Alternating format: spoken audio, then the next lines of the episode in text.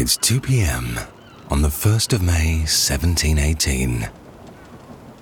A small fleet of ships lie at anchor at Spithead in the Solent on the south coast of England. For the past five days, strong winds have delayed their departure. But today, the wind is set fair. On the deck of the Delicia, the largest of the four merchantmen in the squadron, Captain Woodes Rogers, is impatient to be on his way.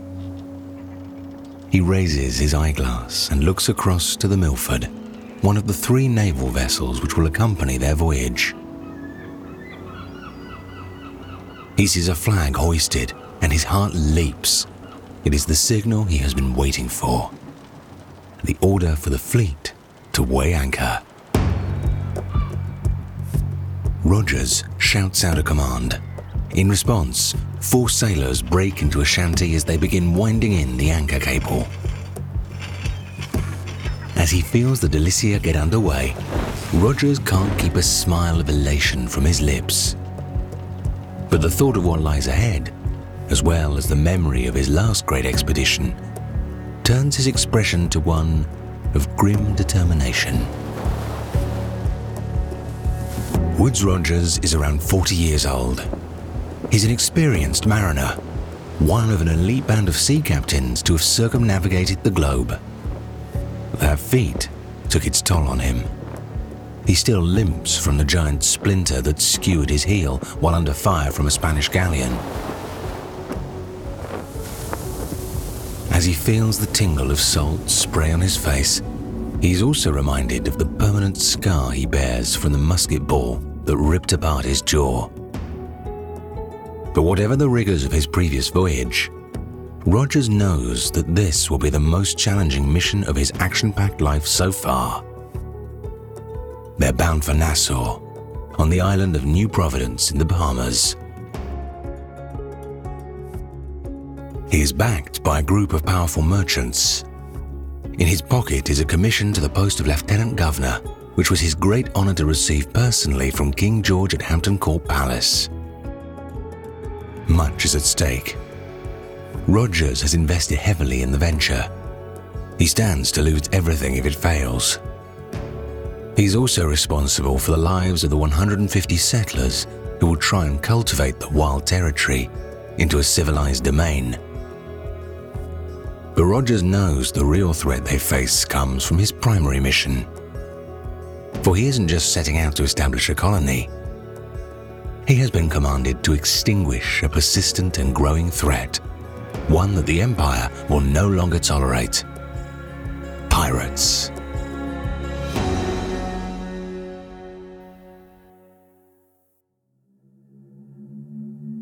I'm Tom Morton, and welcome to Real Pirates the show that dives deep into the true story behind the world's most notorious buccaneers. Join us as we set sail under the black flag, alongside such legendary figures as Blackbeard, Henry Morgan, Charles Vane, Anne Bonny, and Mary Read. We'll reveal how these marauding mariners rose to dominate the seven seas, the terror tactics they employed to overpower their prey, and what life was really like aboard their ships. Their reputations have swollen to legendary proportions, making it hard to separate fact from fiction. Who were they? Terrorists or freedom fighters? Cold blooded killers or heroic underdogs? As it turns out, the truth is far stranger than fiction.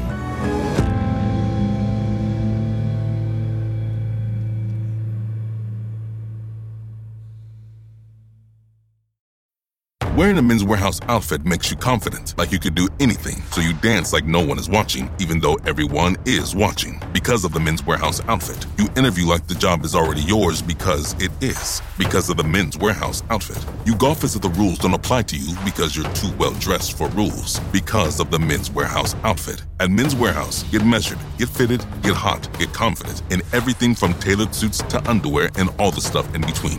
Love the way you look at Men's Wearhouse.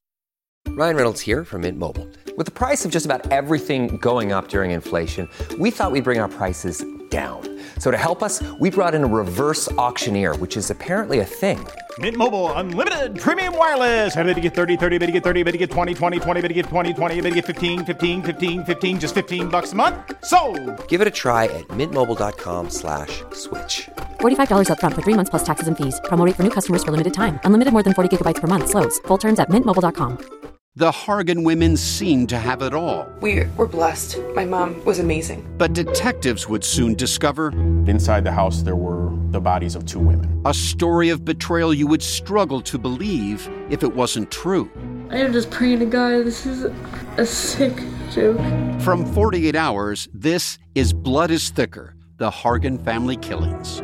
Listen to Blood is Thicker The Hargan Family Killings starting May 8th, wherever you get your podcasts. By 1718, Woodes Rogers is a celebrity in Britain, famous for his daring exploits as a privateer during the war against Spain. But beneath his fine clothes and superior attitude, this veteran sea captain must have been feeling more than a little apprehensive. Yes, he's achieved fame, but the fortune to go with it has so far eluded him. In fact, he's on the verge of bankruptcy. For him, this mission is a huge gamble. Everything he has is tied up in it. If he succeeds in ridding the region of piracy, he will be hailed as the savior of the Caribbean. And he can expect more than just the gratitude of the colonies. He will be spectacularly enriched. So, who is Woodes Rogers? And how did he come to be appointed governor of the Bahamas, not to mention the scourge of the pirates? Colin Woodard is a journalist and author of The Republic of Pirates. Woodes Rogers was the son of a successful West Country merchant captain. He grew up in Poole in County Dorset. His father was involved in what was then the big, vigorous, cutting edge commercial operation you could do from England, which was to sail across the North Atlantic in pursuit of codfish. Uh, cod was an enormously important commodity back then. Large fortunes could be made. And when Rogers was relatively young, they had actually moved from Poole, which is on the English Channel, over to the Bristol, the great West Country ocean port from which expeditions to the Americas began and were headquartered. So he was born into that, probably sailed with his father across the Atlantic, perhaps multiple times, to uh, be involved in the collection of salt cod and bringing it back to port. The family is well to do and well connected. His father builds a house in a prestigious new development in Queen Square. A friend and neighbour is William Whetstone, who reaches the rank of Rear Admiral in the Royal Navy and is knighted for his services. In 1705, in his mid 20s, Woodes Rogers marries Sir William's daughter, Sarah. Through his marriage, he becomes a freeman of the city of Bristol. At around the same time, his own father dies at sea. And so Woodes Rogers can be under no illusions about the dangers, as well as the rewards, of a mariner's life. Being a sailor, particularly a long distance sailor, was an incredibly dangerous occupation. Navigation was sometimes an uncertain prospect. You're slowly running out of any kind of fresh vegetables or foods. You're not in the best shape to be resisting disease. And then you have all of the dangers of being on a ship. Barrels break free and roll around and cut off hands and fingers and legs, and rigging breaks and collapses onto people. And then on top of that, if you're doing so in time of war, you have a chance of being killed in combat. And by 1708, England is indeed at war with both Spain and France. But for an enterprising young man like Woodes Rogers, war is also a time of opportunity. Dr. Rebecca Simon is a historian and author of Why We Love Pirates The Hunt for Captain Kidd and How He Changed Piracy Forever. The War of Spanish Succession was a good time for mariners. So, for one, you have a lot of people who had either sailed in the Royal Navy or with merchant ships being hired as privateers. And these were people with what's called a letter of marque. And they were allowed to attack specific enemy ships and could keep about 80% of all the loot from the ship as their payment. And they would bring this back home. Woodes Rogers ended up extending his ambitions far beyond any other privateer. he actually organized with his connections and his family's connections and the like the construction of two frigate class ocean going vessels, brand new ones, and the crewing of them with hundreds of crewmen and enormous amount of supplies to do something completely audacious to circumnavigate the planet at a time when few people had done so. It is an extraordinarily ambitious plan. Only a handful of voyages had ever succeeded in sailing around the world. It's also incredibly dangerous. They'll have to cross countless miles of hostile ocean, battling storms, sickness, and starvation. And to what purpose? Their goal is to capture a Spanish treasure galleon sailing from Manila in the Philippines to Mexico. To most, this task alone would seem a suicide mission. The annual Pacific Treasure Ship, an enormous vessel called the Manila Galleon that began in Manila in the Philippines. Huge vessel, 2,000 tons, with hundreds and hundreds of men built out of tropical hardwoods like a floating fortress that would carry annually all the goodies the Spanish Empire had acquired in Asia and transfer them across the Pacific to unload them at Acapulco. But Rogers is not like most men. In fact, if he succeeds in this, he will be only the second man to ever capture a Manila galleon and the first in more than a hundred years. This is a plundering expedition, pure and simple, piracy in all but name. But in sponsoring piracy via privateering commissions, the state is also storing up problems for itself. Indeed, many of the pirates Rogers will face in his future career also started out as legal privateers, just like himself. It takes a thief to catch a thief, as the saying goes. Speaking of which, a key member of the voyage is the seasoned navigator and explorer William Dampier. Something of a celebrity, his first book, A New Voyage Around the World, was published in 1697 to much acclaim. A man of many talents, Dampier had also once belonged to a famous group of buccaneers known as the South Sea Men. In other words, pirates.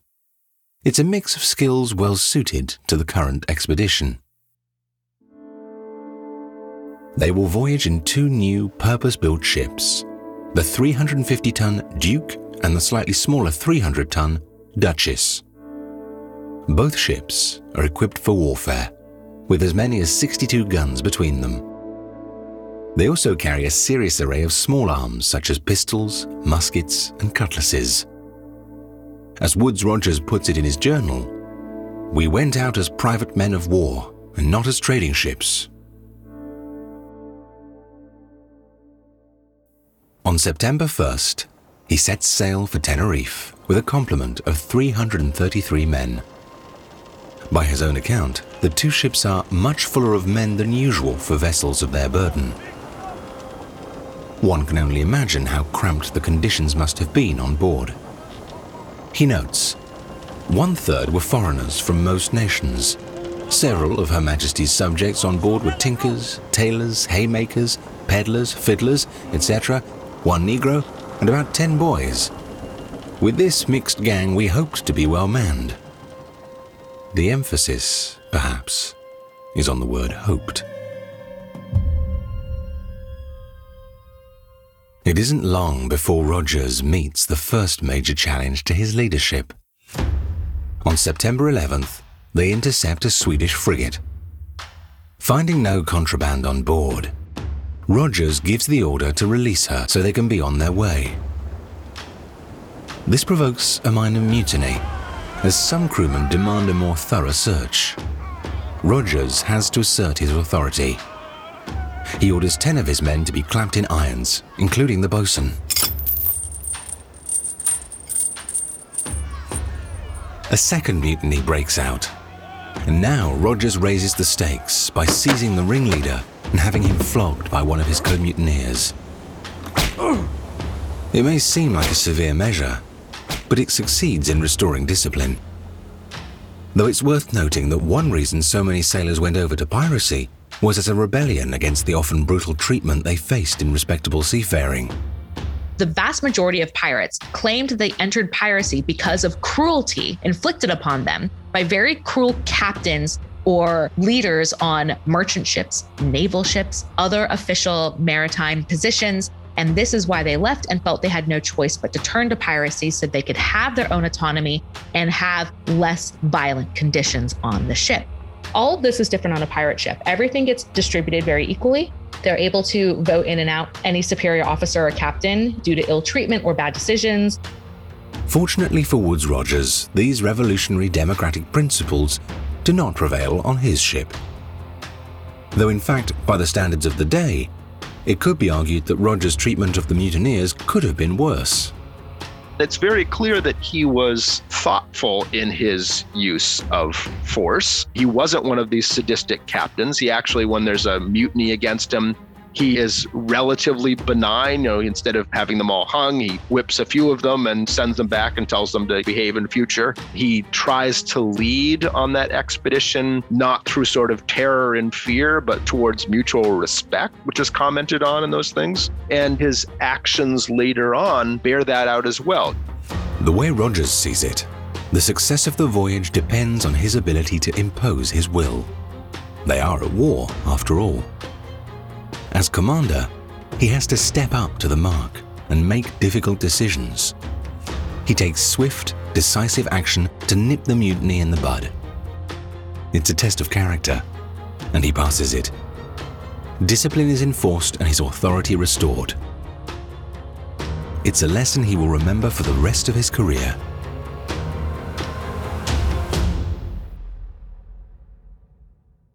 Ryan Reynolds here from Mint Mobile. With the price of just about everything going up during inflation, we thought we'd bring our prices down. So to help us, we brought in a reverse auctioneer, which is apparently a thing. Mint Mobile unlimited premium wireless. Ready to get 30, 30, bit to get 30, bit to get 20, 20, 20, bit to get 20, 20, bit to get 15, 15, 15, 15 just 15 bucks a month. So, Give it a try at mintmobile.com/switch. slash $45 upfront for three months plus taxes and fees. Promo rate for new customers for limited time. Unlimited more than 40 gigabytes per month. Slows. Full terms at mintmobile.com. Why is it that with sparkling water, I'm always playing guessing games with what flavor I'm drinking? Is it citrus? Is it aluminum can flavored? Mm, not sure. Sparkling ice, though, they really mean flavor. Like in your face flavor. Orange mango, black raspberry. Don't even get me started on the strawberry lemonade. Kiwi strawberry slid right into my taste buds DMs last night and let them know who's boss. No subtleties there, and no sugar either. But it does have vitamins and antioxidants. Find sparkling ice at a major grocery store or club retailer near you. Sparkling ice. Anything but subtle. After voyaging down West Africa, they round the Cape Verde Islands and set off westward to the distant coast of Brazil, hidden somewhere beyond the horizon. It's like trying to hit a bullseye on a target 3,000 miles away. Just keeping the two ships together across the vast tracts of open sea is a challenge. But six weeks later, they make land. That was the easy part. From Brazil, they head south towards the treacherous waters around Cape Horn. with the goal of going around the tip of South America through the Drake Passage with its hostile circumpolar storms. They go around Antarctica in a fury, the most powerful storms in the world, to weather that in sailing vessels around the Tierra del Fuego, and then to work their way northward up the entire Pacific coast of South America, raiding Spanish settlements and the like in the Pacific Ocean, which was then known as the Spanish Lake. Because nobody could get into the Pacific Ocean, right? Nobody in their right mind would try to go through the Drake Passage with those circumpolar storms. The Spanish didn't even bother guarding it. The further south they reach, the colder it gets. The tailors sew warm clothes out of blankets to keep the men from freezing. Then, on January 5th, 1709, the weather takes a severe turn for the worse. The ship encounters a storm force gale. Giant waves tower over the masts and bear down on the decks. On board the Duchess, sailors race to lower the mainyard. But the storm takes hold of the sail, tossing it into the sea and pulling the ship sharply over. The Duchess takes on so much water, she's in danger of sinking. From the Duke, Rogers watches helplessly as his sister ship is turned about in the gale, a plaything of the elements. Back on the Duchess, the sailors manage to cut loose the sail that's dragging them down. But it's too late. The freezing Antarctic waters smash through the stern windows and rush into the ship. The first lieutenant is thrown between decks. Weapons that are hanging up are flung through the air. One sword pierces a sailor's hammock. Fortunately, no one is in it. The icy seawater quickly floods through the ship's compartments, trapping dozens of men below deck.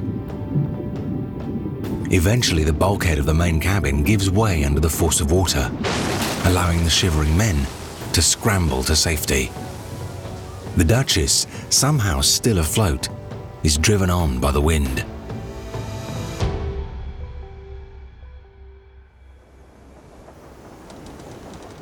In the early hours of the morning, they feel the storm abate. By a miracle, they haven't lost a single man. The ships continue south past Cape Horn, reaching latitude 61 degrees 53 minutes on January 10, 1709. It is the furthest south any European navigator has yet recorded. Relieved, the expedition heads north into the Pacific, where they hope to find their target, the Manila Galleon. They're lucky to be alive. But they're not in the clear yet, not by a long shot. In fact, their long sea voyage has been fostering a hidden danger, which now threatens the success of the mission. Scurvy.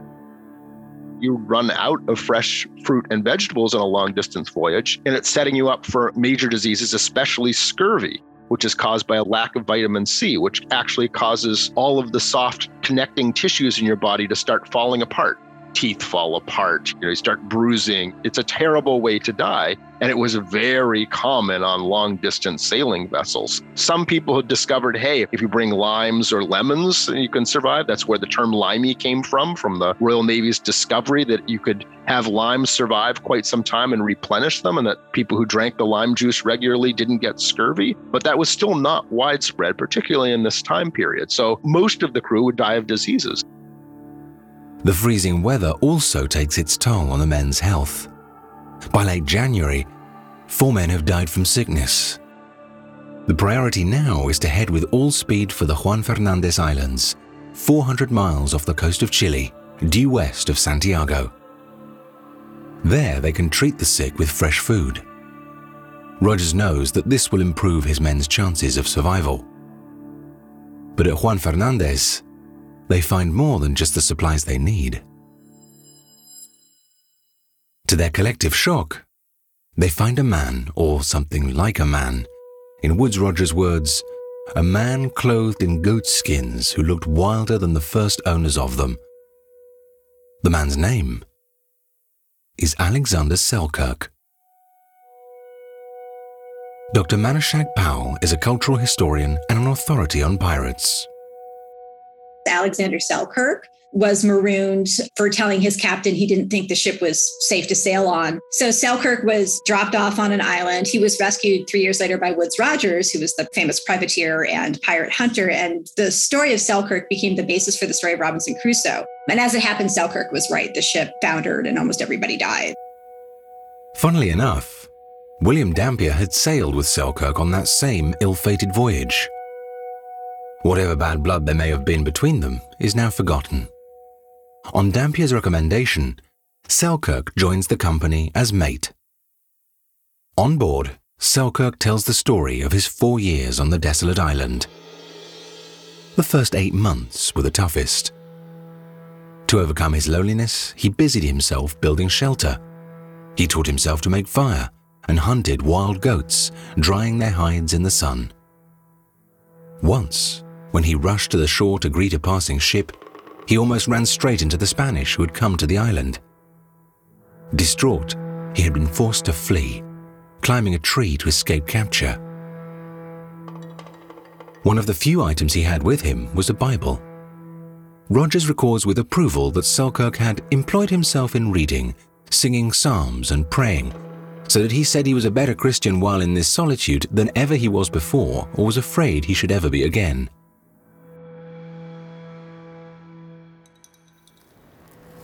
Rogers uses the time at Juan Fernandez to repair the ships.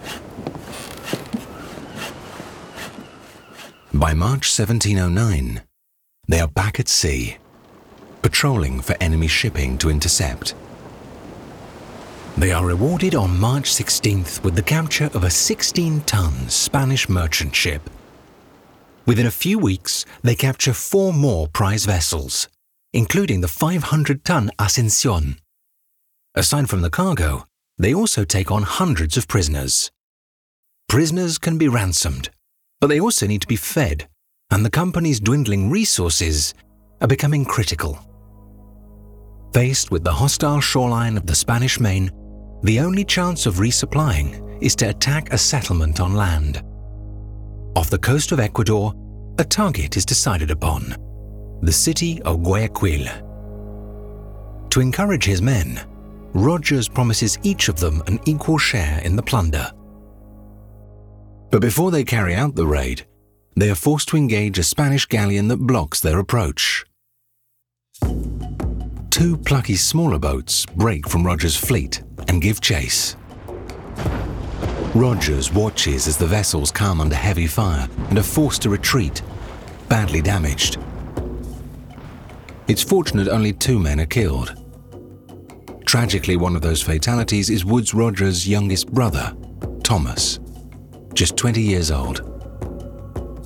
As Rogers records in his journal, Thomas was shot through the head and instantly died, to my unspeakable sorrow. Heartbroken as he is, Rogers buries his grief with his brother and renews his determination. Nothing can be allowed to get in the way of his mission. The fleet drops anchor, and Rogers leads ashore a force of around 200 men in small boats. Once on land, he reluctantly hands command over to the captain of Marines, Thomas Dover. Dover is in fact one of the expedition's main investors, an affluent Bristol doctor, with no military experience whatsoever. Dover is uncertain and delays the attack giving time to the inhabitants of Guayaquil to evacuate much of the city's treasure into the surrounding jungle. By the time they finally take the town, the expedition find little more than some gold chains they get from shaking down a house full of aristocratic women. At one point, Rogers has to stop his men from ripping up the floors of a church to pilfer the bodies buried there. Rogers demands a ransom of 40,000 pieces of eight for the prisoners and for not setting fire to the city. But in the end, he has to settle for around half that.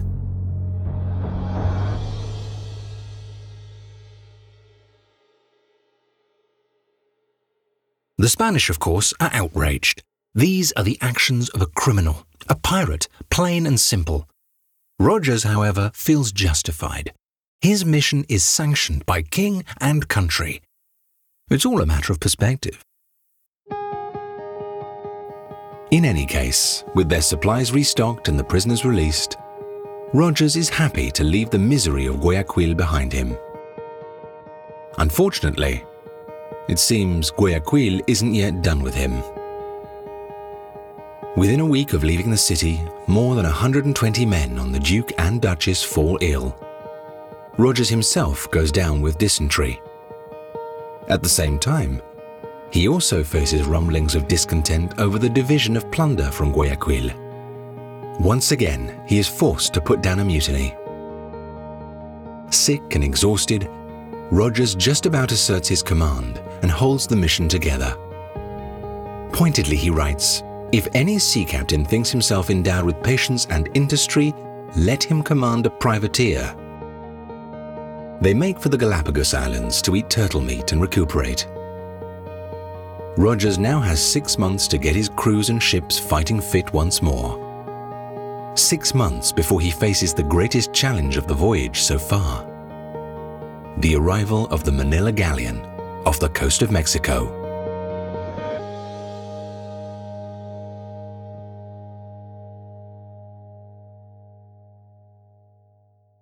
They used to say, go west. What they meant was go forward. Find your own way. Make something out of nothing.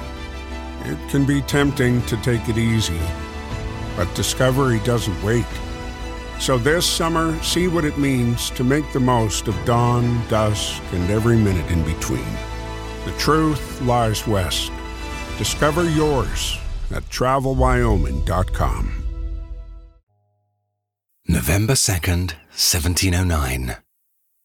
Woodes Rogers' fleet takes up position off the Baja California Peninsula in Mexico.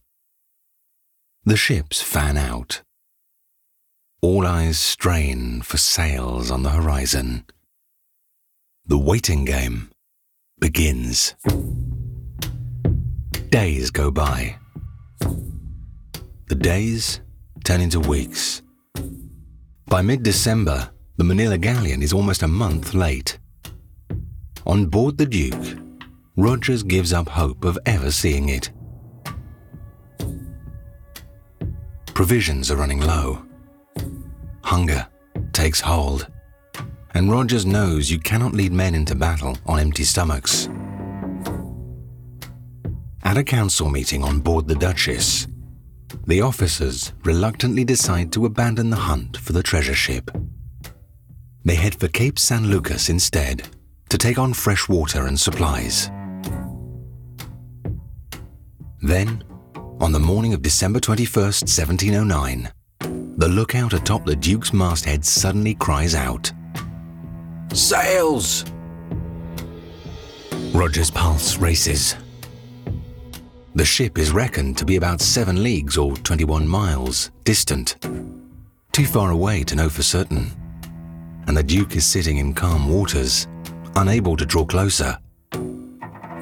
Rogers dispatches a longboat to approach the unidentified vessel. Word comes back. As Rogers puts it in his journal, it was the ship we had so impatiently waited for and despaired of seeing her. It is the Manila Galleon.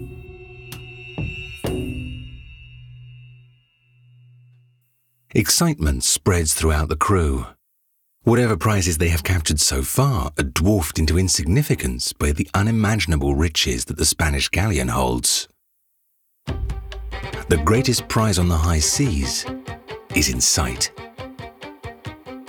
It is also the most dangerous they were practically impenetrable. They could have like 100 guns or 100 cannons, and nobody could quite match them. And no one was willing initially because it would just be absolutely devastating. And Spain was also absolutely ruthless against anyone who would try to attack them. So, a Manila galleon, that would be the ultimate prize. If any Englishman could go into the Spanish lake and capture one of those and bring it back, it would be a symbolic victory, if nothing else. The twisting hunger in their bellies is forgotten. A different kind of greed takes hold now. Visions of rubies, pearls, and gold flash before the half starved sailor's eyes. But the sea remains becalmed. The Duke is unable to give chase. Not only that, night is coming on quickly.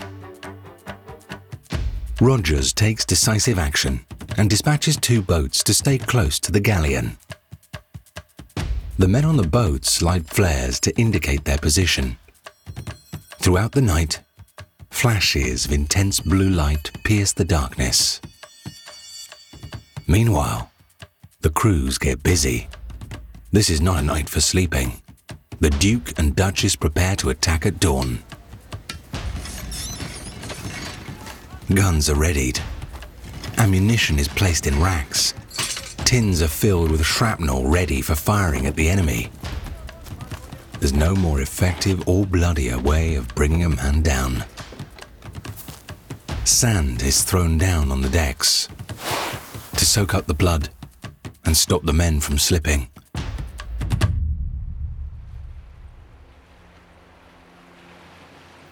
As dawn breaks, Rogers is met by a welcome sight. His ship is now within three miles of the Spanish galleon. But there's still no wind to carry them to the fight. Fortunately, the Duke is equipped with huge oars called sweeps to be used in emergencies like this. Rogers orders his men to put their backs into it, maneuvering the ship until he feels the first stirring of a breeze. His heart lifts as the sails are raised. As luck would have it, the wind is behind them. They begin to close in on the galleon. There's no rum left, so Rogers orders a kettle of hot chocolate to be prepared for the men. They take a moment too for prayers. But before they have said their amens, the enemy opens fire. The kneeling men leap up and race to battle stations. Rogers has trained his gunners well. They fire off round after round, his bow guns exchanging fire with the Spanish galleon's stern guns at long range. Gradually, the Duke closes the distance between the two vessels. Roger's tactic is to take the wind out of the other ship's sails, literally. As his nimble frigate races through the water, the galleon comes to a standstill. With all guns blazing, the Duke fires off a full broadside as she draws level. Meanwhile, Spanish musket fire rains down on the Englishman. Rogers feels a stinging pain in the side of his face, followed by a choking thump as something lodges in the roof of his mouth. His hand goes up to his cheek and comes away drenched in blood. He's been hit. In fact, he's lucky to be alive. The musket ball could have easily been the end of him. Unable to speak, Rogers calls for pen and paper so that he can issue his orders in writing. Under his instructions, the crew carries on the battle, rounding the bow of the galleon, firing broadsides continually. The captain of the other ship knows he's beaten. Rogers' skillful tactics have triumphed over superior size and firepower. The Spanish surrender.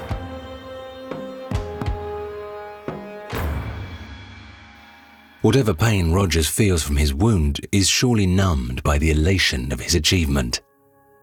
He has captured a unique prize. He has advanced his country's interests in the war against Spain and secured his place in history. But Woodes Rogers is not a man to rest on his laurels. The captured ship is the impressively named Nostra Signora de la Encarnacion Desengano, from the captured crew, Rogers learns of the existence of a second treasure galleon, twice the size of the Encarnacion. This is the 900 ton Begonia. Rogers is keen to go after the second ship. His proposal is backed by the ship's council. But Rogers' wound is troubling. He writes in his journal In the night, I felt something clog my throat which I swallowed with much pain, and suppose it was part of my jaw or the shot we can't yet give account of. But I soon recovered myself, only my head and throat being greatly swelled. I have much ado to swallow all sorts of liquid for sustenance, which make me very weak, and that I spoke in great pain, not loud enough to be heard at any distance. Perhaps out of personal ambition, the Council takes advantage of his weakened state and insists that Rogers and the Duke remain in harbour while they take on the greater prize. Despite his misgivings, Rogers must abide by the majority decision. On Boxing Day 1709, the rest of the fleet engaged the galleon. Rogers aboard the Duke can't resist. He disregards the council and goes after them. But by the time he joins the fight, the battle is already lost.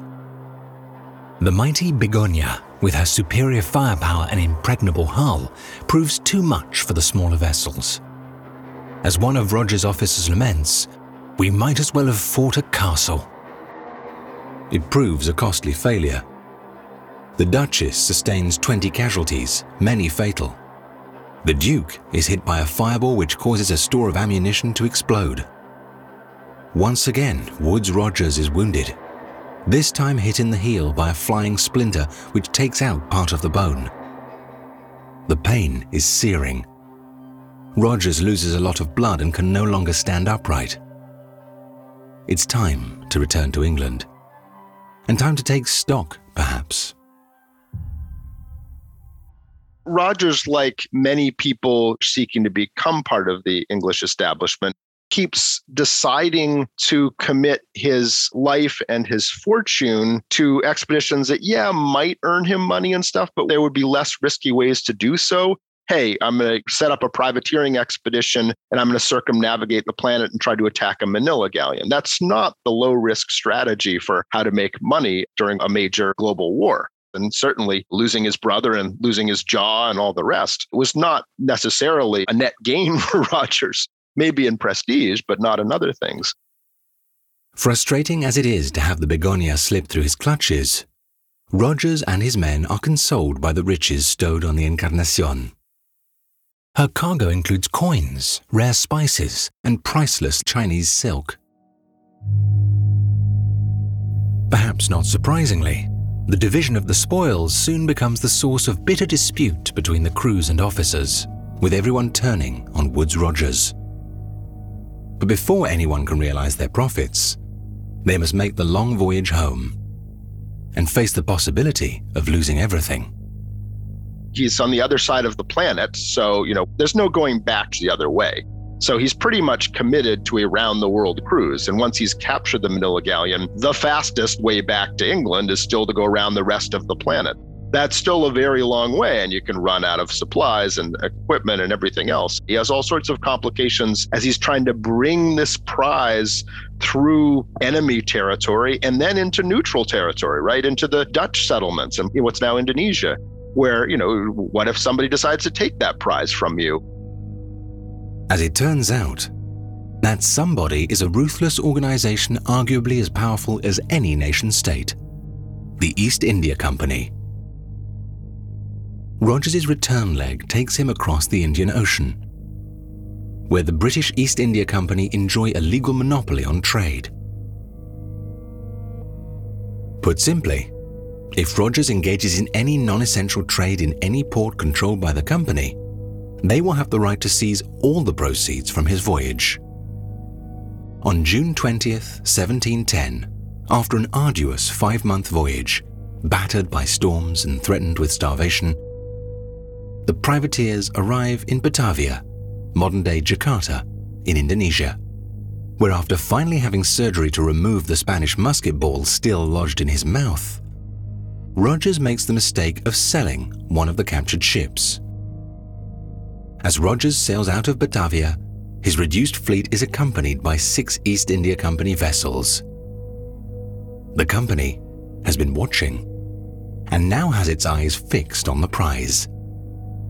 His prize.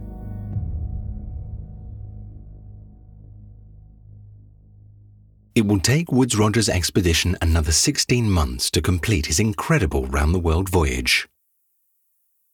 Rogers had long imagined his triumphant return to England. He has pulled off two outstanding achievements circumnavigation of the globe and capture of a Spanish treasure galleon.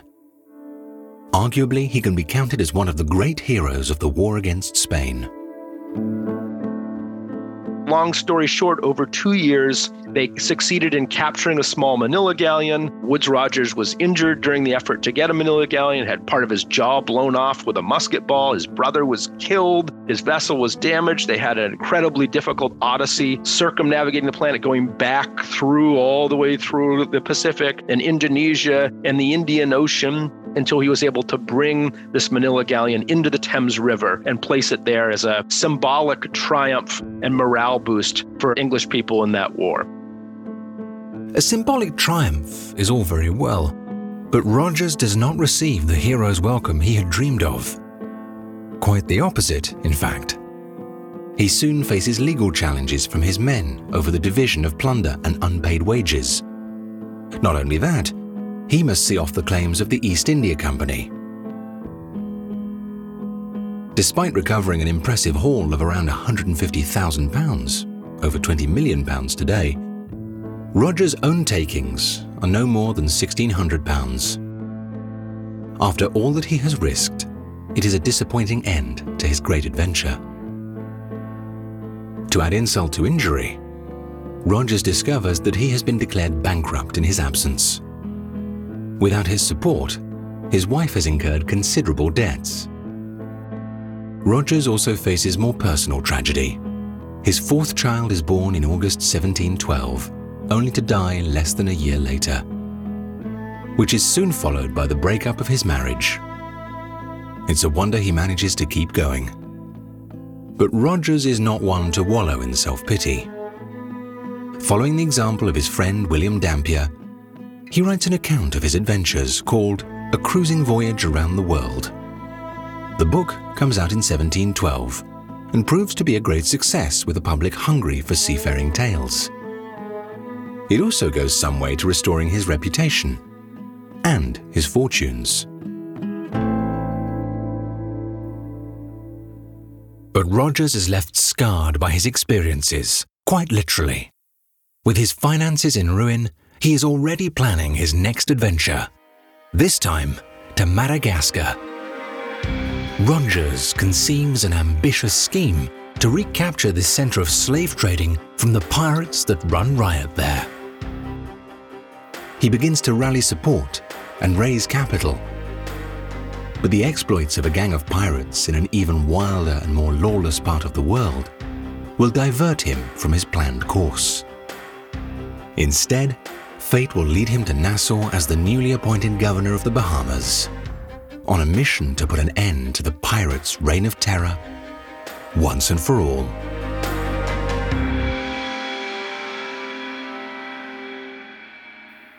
Next week on Real Pirates, we rejoin Woodes Rogers on his next great adventure, the greatest of his career, as he sets out to finally free the Caribbean of pirates.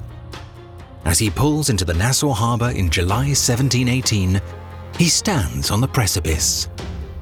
What will await him at the notorious pirate port? The pirates know he's coming. Will they finally surrender to the crown? Or will they fight for their freedom? At least one man is determined to live and, if necessary, die under the black flag. The infamous Charles Vane.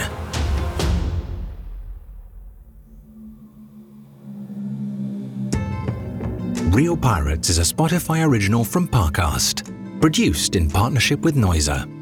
Executive produced by Max Cutler, Drew Cole, and Pascal Hughes. Developed by Julian Boireau for Parcast. Produced by McAllister Bexon. Written by Roger Morris. Edited by Rob Plummer and Carla Flores. Sound design by Matias Torres Sole. Sound supervisor and mixmaster by Tom Pink. Music by Oliver Baines and Dory McCauley.